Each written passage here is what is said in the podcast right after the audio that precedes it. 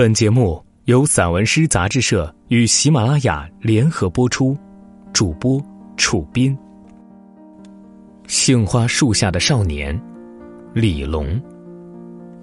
杏花树下的少年，宣纸一样的天空下，旧故里草木深，途经白鹭河面的云朵指认。岸边杏花树下的少年，一身水气。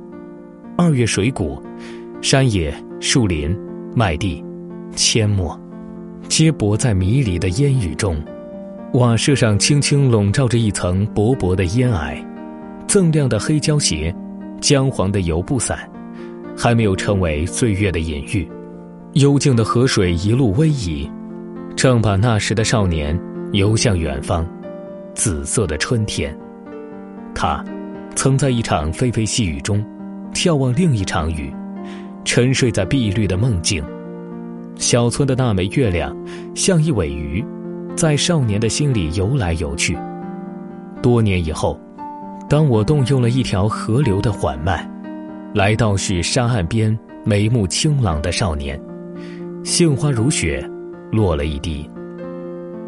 从一棵树开始描述，又见那棵悬铃木，静默在教学楼前。秋风一片片扫下黄叶，枝桠上只剩下孤寂的球果。瞥见春天留下的空鸟巢，像突然袒露的青春心事。日记本锁着一个人的旧天气。风居住的街道上，回旋着一个永恒不变的夏天。眼神清澈的单车少年，偏好裙子的初雪女孩，棉絮状的云朵。老冰棍的味道，凤凰牌二八自行车响铃过老街，阳光斑驳了一地清芬。彼时，我们栖身草木葳蕤的乡下小镇，屋脊上巢居着星星的光。中学校园里，有几借蜡烛的微光，挑灯夜读，如一群叽叽喳喳的麻雀。冬天，光秃秃的枝头上抱团取暖。落雪的夜晚，曾梦见帆影和蔚蓝的大海。现在，在微信群，我们偶尔聊天，翻阅青春湖边的某个人，像翻阅那年梅雨季的万水千山。当岁月的河流淹没了嫩绿的往事，我们走向了各自的烟火清凉。你说，我见过的大海一去不返。我想起日记里用钢笔写下的湖蓝的句子，在隆冬，我终于知道，我身上有一个不可战胜的夏天。其实，一切并没有消失，只是经历了海的变异。你遗忘的小镇的草木，都在给你记着。音乐杂货店，黄昏，巷口的蕨类植物用细细的齿。咀嚼着一条街的寂静，怀旧的旋律像春天里的一张网，撒向记忆中波光粼粼的湖面。那个刘海短短、穿白色棉布裙的女孩，在不期而遇的雨中，匆匆躲进街角的一家音乐杂货店，低首如莲。香樟树上的雨声清香不断，那么多年，我一直被初夏的雨声覆盖着。仿佛那些年的青春、理想和朦胧的爱，还停留在鱼鳞瓦的屋檐下。初夏的雨滴，曾像一滴清幽的雨，在初夏的大地上，与你重逢又别离。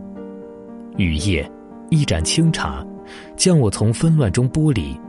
光阴的瓦檐下，发出从容不迫的滴答声，持续而缓慢。一本书。一个人的青春，在雨声中摊开又合上。我在寻找十七岁那年清脆欲滴的雨声。这清凉的雨夜，让我忆起夜行的绿皮火车，朝向有无数轻柔草木的南方。